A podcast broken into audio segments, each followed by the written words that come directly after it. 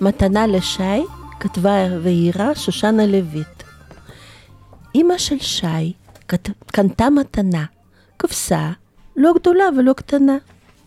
שי את הסרט התיר, את העטיפה הסיר, את הכבשה פתח, ומה שמצא? ביצה, לבנה, לבנה.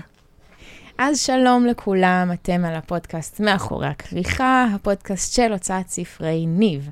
אני ענת כהן, ובכל פרק אני מראיינת סופר או סופרת שהוציאו ספר בהוצאה בזמן האחרון, והיום אני כאן עם שושנה לויט. היי שושנה. היי. מה נשמע? בסדר גמור.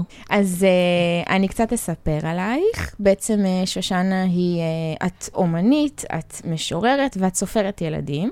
Okay. והקטע שהקראנו בעצם לקוח מתוך הספר מתנה לשי, שיצא לא מזמן, נכון? מתי הוא יצא? כן, לפני כחודש. כחודש. Uh, ובעצם את הוצאת עוד הרבה ספרים uh, מוכרים. בין היתר את uh, uh, כתבת את גן תמר, ואת uh, נחום תקום, ואת איך לצייר uh, גמד קטן, נכון? נכון. ספרים uh, מאוד מוכרים.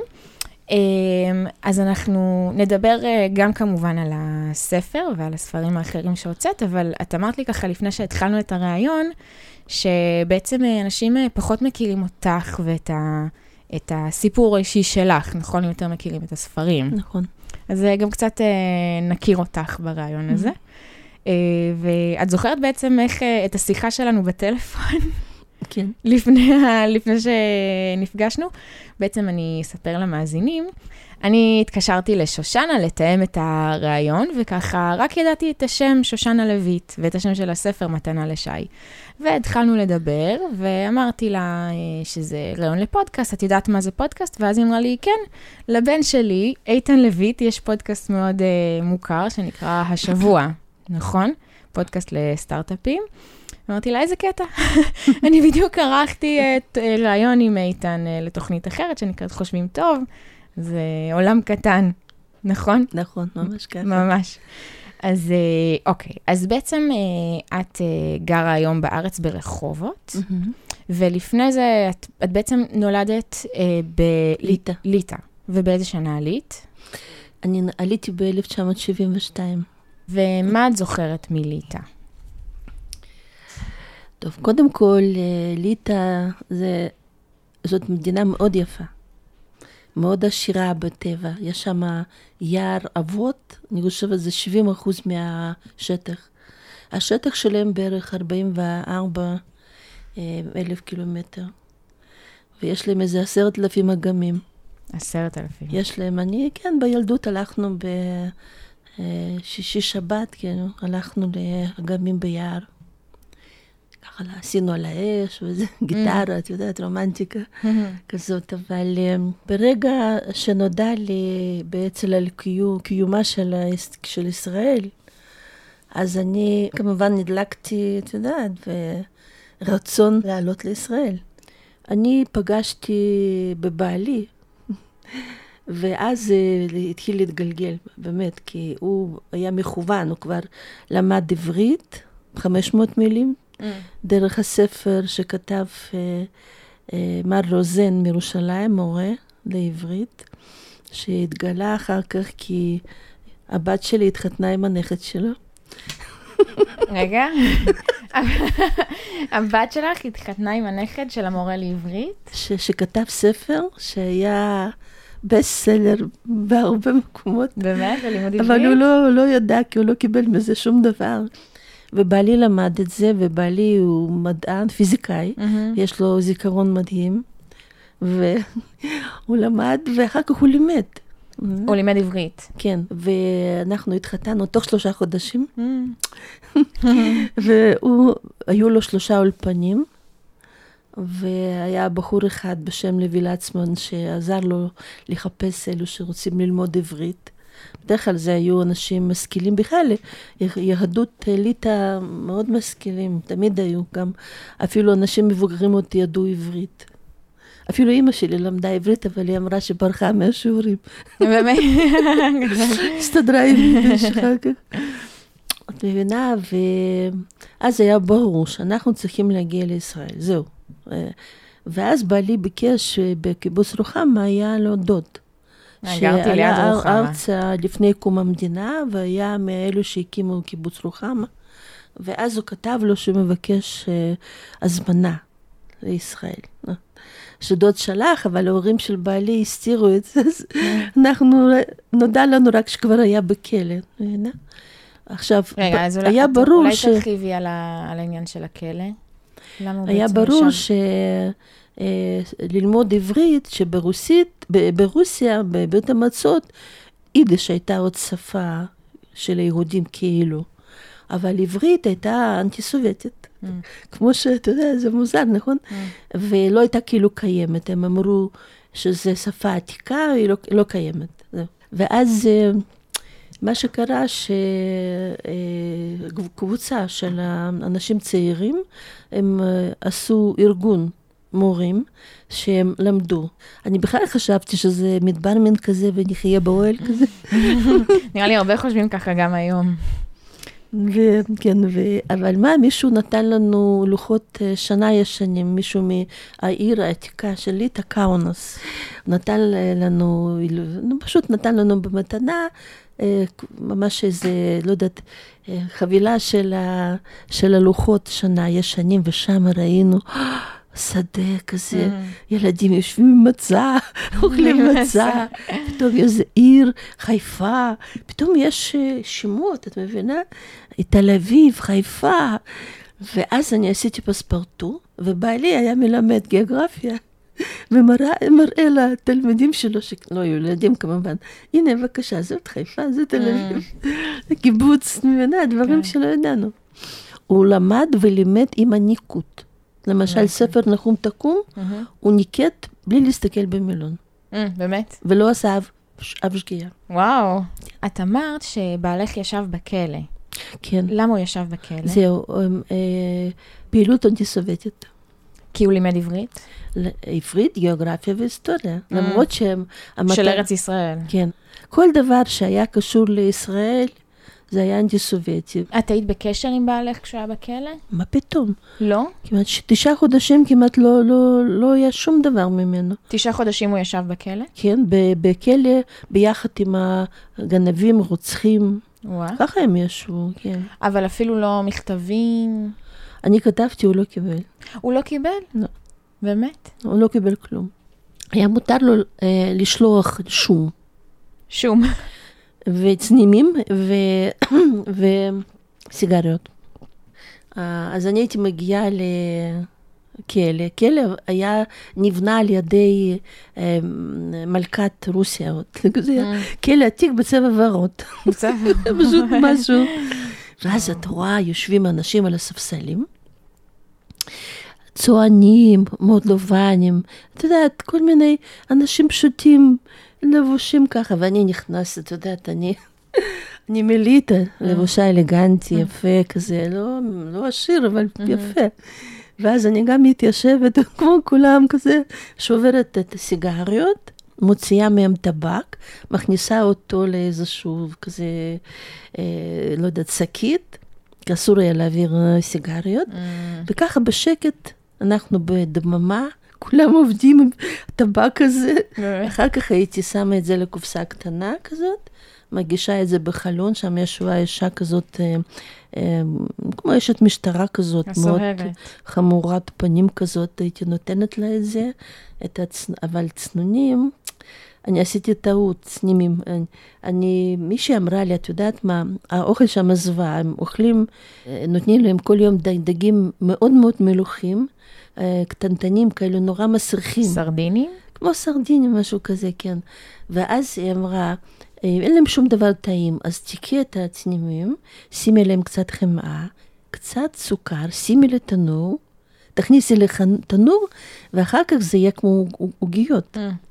התגלה שבעלי וחברים שלו, ואלו שישבו באותו צינו, אותו, אותו כלא, אותו חדר, הם... חיכו ממני את הצנינים, פשוט הם, מישהו לימד אותם שצריך לשים את הדגים האלו למים, לאיזה קערה, ואחר כך אה, אה, למרוח אותם ביחד עם הצנימים, שיהיה טעם לא כל כך נורא. ואני הייתי שולחת לו מתוק. וואו. אז זה הקשר שהיה לכם. זה הקשר שהיה, בן אדם פשוט נעלם. כמו לא היה. כן. פתאום תשעה חודשים לא... ואז אני גם עברתי דברים מאוד לא נעימים שם, כי הגגבי, הם חשבו שאני יודעת המון, ואני לא רוצה לספר, אז הם רצו להפחיד אותי. מה כבר יש לדעת? מלמד עברית. לא, הם לא האמינו, הם חשבו שיש כאן פעילות אנטי-סובייטית. מה זה עברית הזאת? ואז הם אמרו לי שלפעמים באגם, צפות גופות עם החבל על הצוואר. מה? ויום אחד הם באמת הגיעה איזו מכונית, המלאה בגברים, שאת רואה ישר שזה מכונית של קג"ב, והגברים, היה ברור שהם אנשי משטרה או קג"ב, כי הם אנשי צבא, ככה, אתה יודע, נראה, וזה היה מאוד מפחיד. אני ממש... הבנתי שזה לא היה סתם, כאילו, יכול להיות... לא סתם איומים.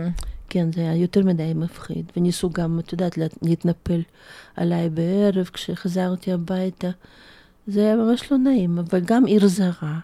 פתאום כל האנשים שאת הכרת עד אז, רוב האנשים שראו אותי ברחו, ישר. באמת? כאילו הייתי, את יודעת, חולה או משהו. מצורת. מצורת, כן. רגע, אבל מתי כל זה קרה? באיזה שנים? זה, זה קרה ב... ב עצרו אותו ב-שבעים. אה. אלף תשע מאות שבעים. ב-שישים ותשע אנחנו התחתנו ב-אלף תשע מאות שבעים הוא כבר נעצר בנובמבר. וכבר ב-אלף תשע מאות שבעים ושתיים אמרת שעליתם לארץ? אני בשתיים.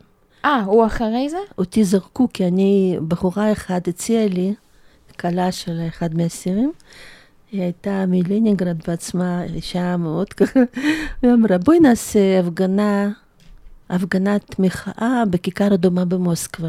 אז אני הסכמתי, ולמרות שאנחנו כתבנו כאילו ושרפנו, כי ידענו שיש מקשיבים לנו, את יודעת, אבל היא כנראה דיברה במקום אחר עם מישהו, והם הקשיבו לה, ותוך שבוע אני עפתי משם. באמת? ככה כמו שהייתי. העיפו אותך לישראל? העיפו. אתה יודעת איך אני עליתי? הייתה לי מזוודה קטנה, קצת בגדים ממש, איך אומרים, פעם אחת להחליף, וכאן ציור שלי, עד היום יש לי אותו על הכתף. איך קוראים לבעלך? שמעון. שמעון. ומתי הוא עלה לארץ? הוא ב-שבעים ושלוש. הוא כבר, כשהוא השתחרר, אחרי, הוא קיבל, בגלל שהיה המון רעש בחוץ לארץ, המון. וכולם קיבלו פחות, כי אמרו לי, העורך דין אמר, אם הוא יקבל חמש שנים, צריך להגיד תודה לאל. Mm. חמש שנים. אבל בסוף תשעה חודשים. לא, בסוף הוא קיבל שנתיים. בסוף הוא ישב שנתיים? כן. בכלא הוא ישב תשעה חודשים בערך, ואחר כך הם נשלחו למחנה כפייה במורדוביה, זה סיביריה, זה היה שם מינוס ארבעים בחורף. וואו. נה. וואו. אני הלכתי, היה לי שם איתו פגישה, פעם אחת. כן. זה היה משהו סוריאליסטי, את פשוט לא מאמינה שזה יכול להיות, את כמו בסרט, זה לא יכול להיות כזה דבר, מה שאת רואה. וזה ככה. מטורף. כן, מטורף. רגע, אז את עלית לארץ, ואז בעצם, איפה גרתם בהתחלה?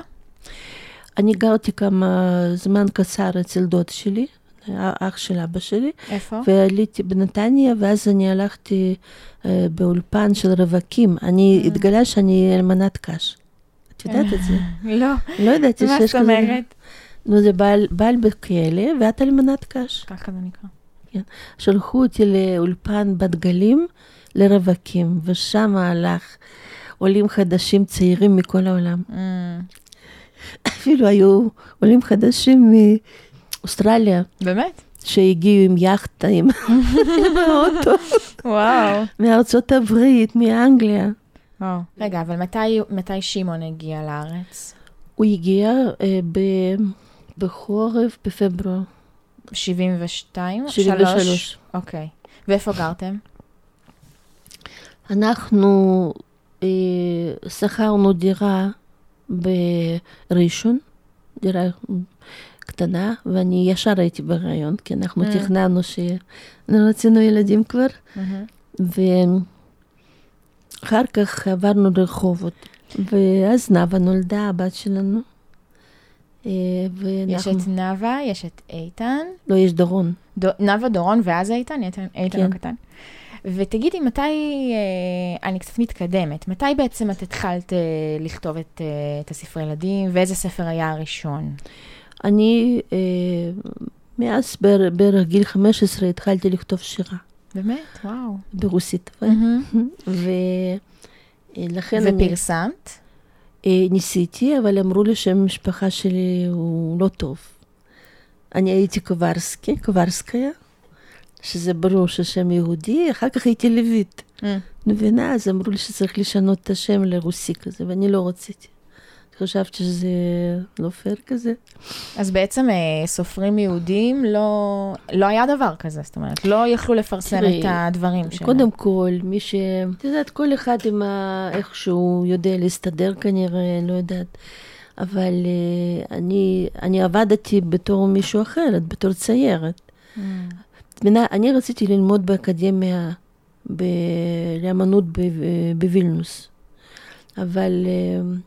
נודע לי שבגלל שאני יהודייה, אני לא יכולה להתקבל לציור. באמת?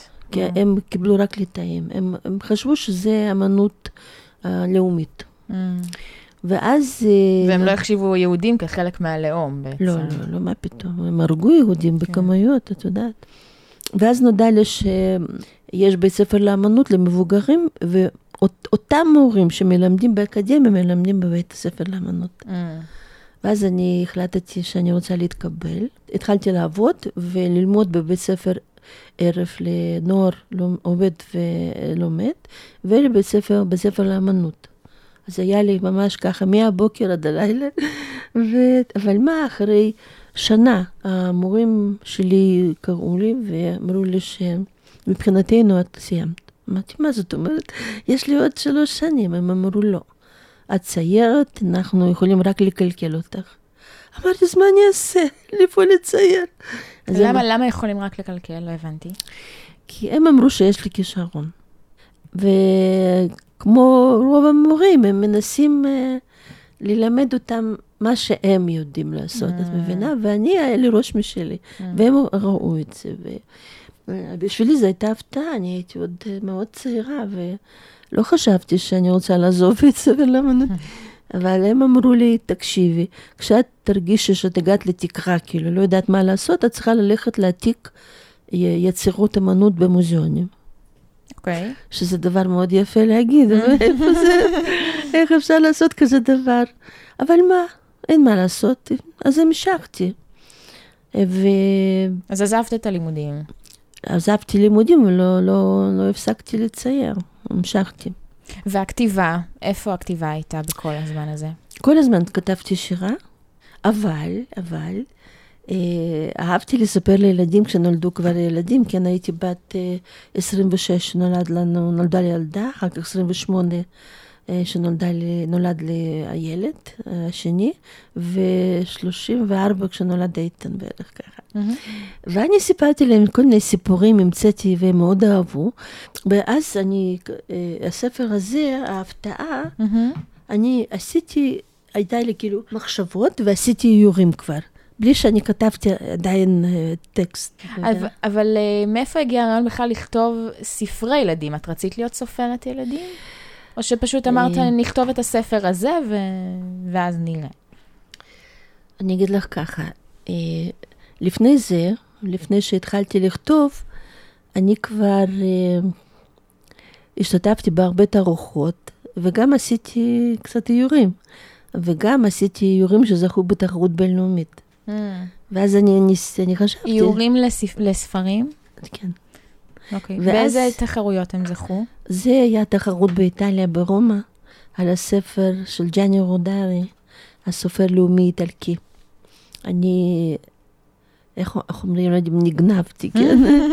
אני פשוט הייתי המומה מהמילים. אני התאהבתי במילים, מבינה? ואני לא יכולתי לעצור, כאילו, אני יכולתי לעשות שנה שלמה או שנתיים רק להייר את הספר הזה. זה הדליק לי את הדמיון. ואז היינו בארצות הברית, בעלי היה מדען, ופגשתי...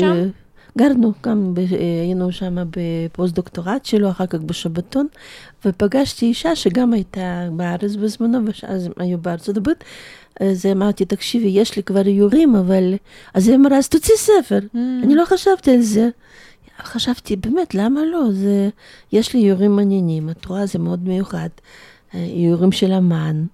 אז אני אפילו לקחתי אותם להוצאות לאור. והם מאוד התלהבו, mm. אבל היינו צריכים לחזור לארץ. לקחתי את זה ונסענו הביתה. ואז אני החלטתי שאני אלך להוצאה לאור, ואז אני איך מצאתי שיש הוצאה לאור, ידיעות אחרונות ספרים. הגעתי אליהם, והם עוד לא הוציאו לילדים בכלל. זו הייתה ראשונה. באמת? והעורך... באיזה שנה זה היה? שמונים ותשע. Mm. העורך... של ידיעות אחרונות ספרים, ראה את היורים, אמר, את כל כך מוכשרת, mm. את תהיי uh, אצלנו הראשונה, ואמר, oh. תני לי את המלל, ואת המלל התחיל פינג פונג עם ה... עם העורכת? עורכת... Uh, אתר האופק. אתר האופק. בסוף יצא מה שיצא, ויצא כנראה מוצלח. איזה יופי. זה... אז קוראים לזה ההפתעה, זה בעצם הספר הראשון. ספר ראשון. ואת הוצאת בעצם הרבה ספרים אחרי זה לאורך השנים, אז גם אמרנו. לא, אחר, מיד כמעט אחרי זה, אני כתבתי, אה, סיפ... איתן ביקש סיפור על ילד אמיתי. אני סיפרתי לו, וזהו. הוא לא רוצה לשמוע יותר שום סיפור אחר במשך שנה. ואז אני הבנתי שזה טוב. הבאתי את זה למירה מאיר, לספריית פועלים, והיא אמרה, זה יהיה קלאסיקה ישראלית. כן, שזה נחום תקום בעצם. נחום תקום. אז אני הבאתי לה כאילו את הטקסט, היא אמרה, עכשיו תסתכלי, כאן זה חלש, כאן זה חלש. לכי הביתה תכתבי. אני שלוש פעמים כתבתי סיפור מההתחלה, עד שהיא אמרה, שזה טוב. פעם אחת היא ממש הפכה לי משפט, היא אמרה, את עוד חושבת ברוסית. באמת? ככה בעברית לא אומרים. ואז בעלי עשה את הניקוד. כמו שאמרת, כן. ועשיתי עטיפה, הכל. בזמן שבישלתי לילדים, איתן היה עוד ארבע משהו כזה, עשיתי ממש במטבח את האיורים, עשיתי קולאז'ים מעבודות שלי. ולא רק, זה נקרא טכניקה מעורבת, יש כאן גם צבעי מים ועיפרון, הכל, כל מיני דברים. אבל זה יצא טוב. ואז אני עשיתי את זה. את איך לצייר גמד קטן. שזה גם, גם מוצלח. אם את uh, תסתכלי בבקשה, אני חברה באגודת הסופרים גם. Mm-hmm. אז uh, אם את תסתכלי, סופרים קוראים uh, בשושנה לויט, mm-hmm. שזה אתר של... Uh, בית אריאלה, ושם אני את הספר הזה מקריאה. רגע, אז בעצם דיברנו ככה על הספרים שלך. ואז בין הספרים, זה היה גן תמר. גן תמר. כל הספרים שלי הם קצת חוש הומור. כן? כן, לא, לא... זה מה באמת הקו של הספרים שלך, אם היית צריכה... אם הייתי שואלת מישהו, מישהו מהצד, מה הסגנון של שושנה לויט בספרי ילדים? אני אגיד לך ככה, פעם אמרו לי אישה שסופרת, שאמרה שהיא מלמדת בסמינר לוינסקי, אחרי שאנחנו הופענו בשבוע ספר בתל אביב, היא אמרה, שנה, את יודעת שאת נחשבת לסופרת מאוד איכותית. אני הייתי בהלם כזה שאני שכחתי פה חניתי. מי? אני? בכלל, אני לא חשבתי על עצמי בכלל, על משהו. אז למה היא אמרה את זה? בספרים שלי יש קצת פסיכולוגיה כזאת, אבל יש טוב לב. אני תמיד, אני לא רוצה להפחיד ילדים בכלום. אני, אני כותבת ספרים ש... ילד אוהב לישון, נגיד, הנה אנשים שעכשיו פגשתי, שחיבקו אותי כל הזמן, אמרו שנחום תקום, הם אהבו לישון אותו. עכשיו, הייתה לי את ארוחה בבית אריאלה, אז בספרייה אמרה לי הספרנית שאת יודעת שילדים אוהבים לאכול ספרים שלה. מה הם אוהבים? למצוץ אותם. באמת? הם אוהבים אותם, את מבינה. כל כך אוהבים שהם אוכלים אותם. והספר הראשון הזה, שכאילו הראשון, הנחום תקום, שאני הלכתי לגן הילדים של איתן, בן ארבע, וסיפרתי לילדים, הקראתי את הסיפור הזה, ואז כל הילדים התחילו לספר על הבעיות שלהם עם השינה, לא ידעתי. באמת? שילדים יש להם מתקשים לישון. זה בעצם ספר על ילד שמתקשה לישון, מתקשה להירדם, נכון? ואז בעצם יש את הבובה, נחום תקום, שהוא מנסה... סבתא מביאה לו בובה, מתנה, ואז הוא עושה מה שהורים עושים לו. מנסה להשכיב, ולא. ובסוף, את מבינה, הוא נרדם, פשוט מטייף, ובעצם בובה מלמדת אותו לישון. יפה. איזה תגובות באמת קיבלת לאורך השנים על הספרים שלך? זאת אומרת, גם מהורים, אבל גם, תת, הספרים כבר, הספר הראשון יצא ב-תשעים, שמונים ותשע, שמונים ותשע. אז כבר הילדים הם הורים בעצמם. וב-תשעים, כן. זה מה שאני מקבלת. ההורים שכבר סבים, סבתות, הם אומרים לי, כאילו, הם עכשיו קונים לנכדים שלהם את הספרים האלו, כי הם כל כך אהבו בעצמם כשהם ילדים. עכשיו... כשהם היו ילדים, וואו. או שהם היו ההורים. ההורים, זה כבר עשרים ושמונה שנים. זה ממש המון שנים. בגיל שלי. כן. אז הם בעצם קונים את זה עד היום. כן, כן. ומה, איזה עוד תגובות את מקבלת? קודם כל, כפי שאמרתי לך, שאנשים פשוט מחבקים אותי, מנשקים אותי, כל כך אהבנו את נחום תקום, ואת הספר הזה, הבת שלי שלחה לי וידאו, איך האבא שוכב במיטה, על ידו יושב ילד, ואבא וילד ביחד, כבר בעל פה. אה, באמת? וכזה, יש כאן דו-שיח אצלי, אתה מבינה? ואבא אומר, איך אני אוהב את הספר הזה, גם הבן שלי, אנחנו אוהבים את הספר הזה. אז בעצם איך הגיע הרעיון לספר הזה שכתבת, שהוצאת עכשיו מתנה לשי? אני אגיד לך ככה, יש לנו, אתה יודעת, כל, כל ילדים שלנו יש ילדים, אז יש לנו נכדים. כמה נכדים יש לך? שבעה ועוד. שבעה. כן. Uh, אני, זכ... אני, אני פעם כשנאווה הייתה קטנה ודורון היו קטנים, ביניהם שנתיים, קניתי ביצה של החברת צ'יקו איטלקית, שזה הייתה ביצה, את פותחת, ובאמת לא כך רואים את התפר, אז ילד, אני זוכרת איך הם היו מנסים לפתוח את זה, אתה יודעת. מקופסה כזאת. כמו... לא, לא, ביצה. כן, קופסה בתוכה ביצה. כן. ואז ב- בתוך הביצה עוד ביצה ועוד ביצה, עוד, עוד יותר קטנה ועוד יותר קטנה. כמו בבושקה כזה. כן, ועד שיש שם אפרוח. ואני חשבתי שזה ממש טוב לי, כי אין הרבה ספרות לילדים קטנים. אני עבדתי על טקסט שנה שלמה. וואו. תראה איזה טקסט קצר. כן. את מבינה, ואני רציתי גם... שנה שלמה, וואו. כן, כן. למה שנה? שיפרתי כל פעם. כן. עוד פעם שיניתי ועוד פעם שיניתי. כי אני רציתי שיש שם רצף מעניין, כי בהתחלה הילד לא יודע איך לפתוח את זה, והוא דופק, והוא מושך, מסובב. אחר כך הוא לומד, את מבינה, יש כאן תהליכים של למידה עצמית. שזה בעצם כאן... העניין? זאת אומרת, מה, מה הספר... אולי מקנה לילד. כן, יש כאן... שההורה מקריא לו בעצם. יש כאן קנה מידע. יש כאן, נגיד, הקופסה, לא גדולה ולא קטנה. יש כאן ביצה, ואחר כך יש יותר קטנה, עד שזה יראה. אז גם גדלים, גם צבעים. גם צבעים, וגם, כאילו, יש המון דברים. זה לא סתם. עכשיו, זה שילד תסתכל קופסה כל הזמן על הראש מסתובבת. יש כאן איזה מגוש הומור כזה, כן. נכון. ואת אמרת מקודם שאת את בעצם לא, את לא אוהבת להפחיד ילדים, נכון? אין מפלצות, אין... לא, יכולתי לכתוב, אני יודעת לצייר מפלצות מאוד יפה, אבל אני אגיד גם, את יודעת, לפני כמה שנים היה לי איזה מפגש, וניגש אליי ילד כזה, כזה חמוד, ואומר לה, את יודעת, אמא קנתה ספר על המפלצת, על דינוזאור, היא כל כך אוהבת, היא כל ערב רוצה רק את הספר, ואני כל כך פוחד. אחר כך בלילה אני חושב שהוא מתחת לשמיכה שלי, הוא מתחת למיטה שלי. אני ממש לא אוהבת את הספרים המפחידים האלו. וואו. נה, ואני אמרתי לעצמי, אני לא אכתוב אף פעם ספר מפחיד. למרות שכן, כתבתי עכשיו ספר שאני ממש לא מעיזה עדיין לצאת איתו, אבל אני חייבת כבר. כתבתי ספר די מפחיד. לילדים? אפילו מאוד מפחיד. כן. ספר על הלוטוס, הנסיכה לוטוס ומלך רשש הרע. זה בעצם הטרדה, על, על, על, על, הטרדה מינית ליל, לילדים. וואו. אני רוצה לתת לילדים דרך, איזשהו דרך, איך לצאת מזה, את מבינה? מהעניין אני... של ההטרדה? כן. אוקיי. כן. יש, יש דברים שיכולים ילדים כן לעשות, ולא רק ילדים. נתתי לקרוא את, את הסיפור הזה לעשרה אנשים, שמונה נשים, גבר אחד וילדה אחד. עכשיו, אישה אחת אמרה לי, את יודעת שנאנסתי, אישה מאוד משכילה. וואו. נאנסתי כשהייתי בת שש. וואו. במשפחה. אישה בת שמונים ומשהו אמרה לי, את יודעת שדוד שלי אנס אותי כשהייתי בת חמש. אישה אחרת אמרה לי, חבל שלא היה ספר כזה. הייתי יודעת מה לעשות. כי אבא שלה אנס אותה המון שנים, או אבא, חורג, לא יודעת, לא זוכרת כבר. התחילה אפילו לבכות.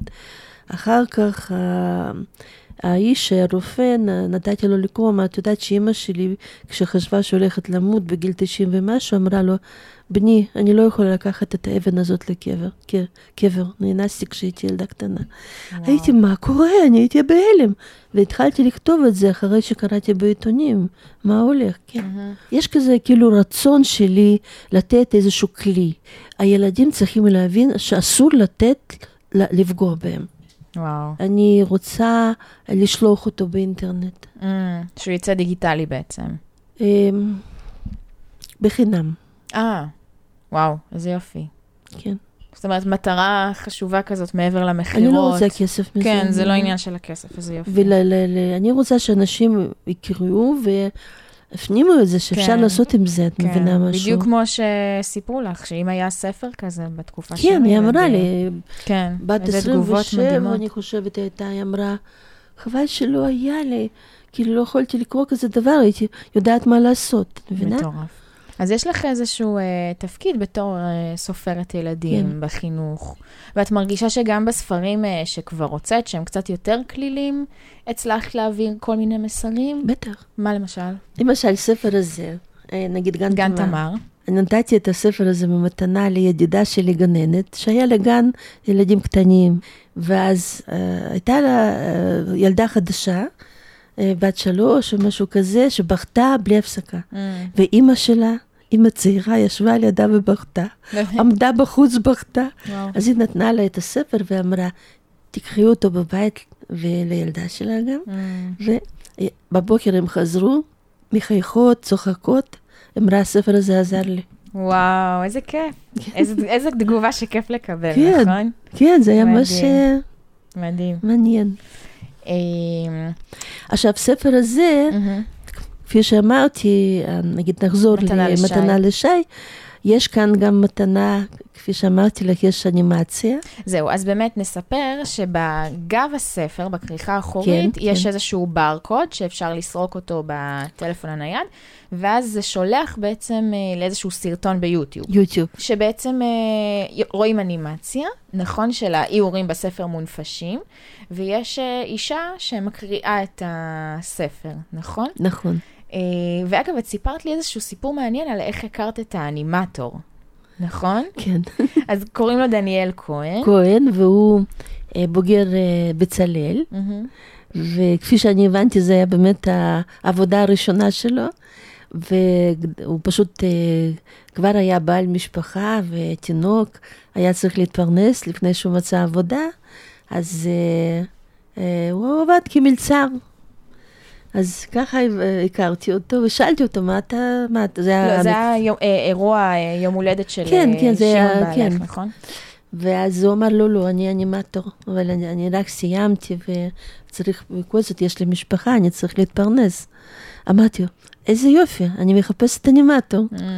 ואז אנחנו יצרנו קשר, התחלתי לשלוח לו את האיורים, את הטקסט, הכל. הוא מאוד אהב לעשות את זה, הוא אמר שהיה לו כיף לעשות את זה באמת. ואמרת לי שלקח לו, הסרטון הוא של שלוש דקות, לקח לו שלושה חודשים. שלוש וחצי דקות, ועכשיו אני אמרתי לו גם שאני, אנחנו כשגרנו בארצות הברית, אז היה שם צ'אנל אחד של הסרטים, אנימציות. קרטון? כן, איכותיות. וזה היה תמיד איטי כזה, בלי צעקות, בלי רעש. אז אמרתי לו, אנחנו גם, אני רוצה שזה יהיה כזה איטי. כי זה לילדים קטנטנים. לפעוטות, כן. אז לאיזה גילאים באמת הספר מיועד? את יודעת מה, אני ראיתי זה גם לילד בן שנתיים. הוא גם אהב את זה. כן. אני אומרת שנתיים, שנתיים וחצי עד ארבע אפילו. ותגידי, הנכדים שלך כבר קראו את הספר הזה? הקריאו להם? בטח, אני נתתי לכולם מתנה גם. והם גדולים כבר. אה, נכדים גדולים כבר? כן. אין נכדים בגיל הזה? מגיל שש עשרה עד חמש. אה, אוקיי, ובן או בת חמש? בן. בן. אז הוא אהב את הספר? כן. אנימציה גם. כן? איזה כיף. לא, לא, כולם אוהבים את זה. אני אומרת, כי זה, מנת, יש בזה גם נשמה. זה לא, אני לא כותבת סתם. אין לי ספר שאין לו. יש נשמה, תורה כזאת, שקטה כזאת. את יודעת, אני, אני, אני רוצה שילדים, שאם נגיד הוא חושב על הספר שלי, שלא יהיו לו סיוטים בלילה בטוב. כן. כולה, יש אופנה, מפלצות. אין לי אופנה. אבל את יודעת, זה שאת אומרת שאין לך אופנה, זה אולי זאת הסיבה ש...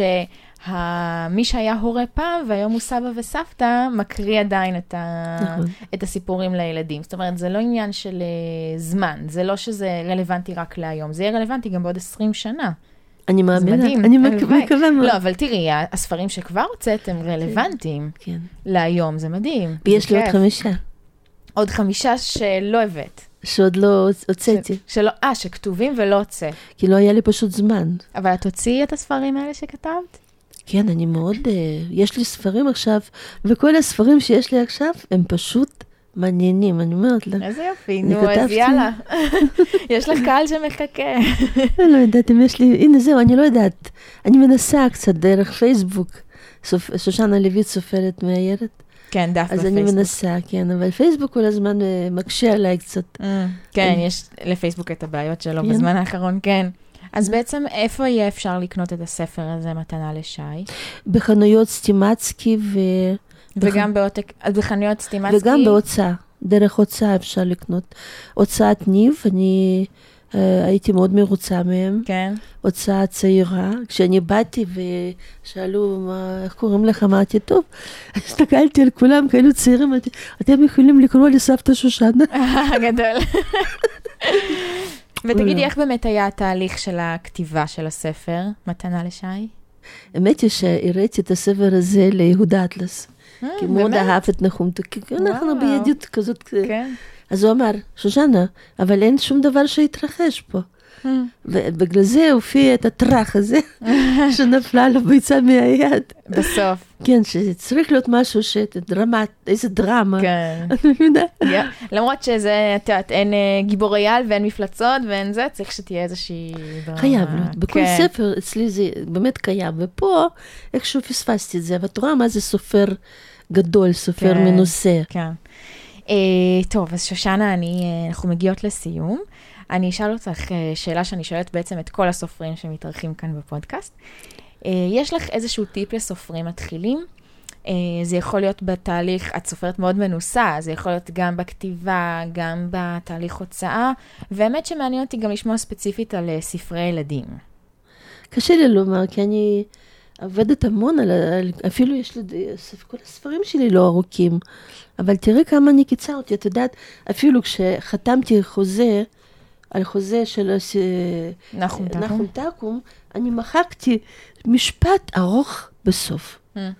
ומירה מאיר, הייתה סופרת ועורכת הראשית שם, היא אמרה, שושנה, אנשים נלחמים על כל פסיק, את מוחקת בכל רוח משפט כזה ארוך, ועכשיו יותר טוב. מבינה? אז היית אומרת שלפעמים... לכתוב כל מה שיש לך בראש, ואחר כך להתחיל לצמצם. להתחיל לתת למילה משקל, לתת למשפט שיתפוס, שאנשים ירצו לקרוא את המשפט הבא. מבינה? כן, אוקיי. טוב, בסדר גמור. אז שושנה לויט, המון המון המון תודה. היה לי ממש מעניין, ולא כל יום פוגשים סופרת כל כך מצליחה ומנוסה. לא, לגמרי, לגמרי. אז uh, הספר נקרא מתנה לשי, הוא כבר בחנויות, אפשר לקנות אותו גם בחנויות וגם בעותק דיגיטלי, נכון? Uh, וזהו. וגם בהוצאה לאור. וגם בהוצאה לאור, בספרי ניב. Okay. Uh, זהו, שיהיה המון בהצלחה והמון תודה. תודה לך. ביי ביי. ביי ביי.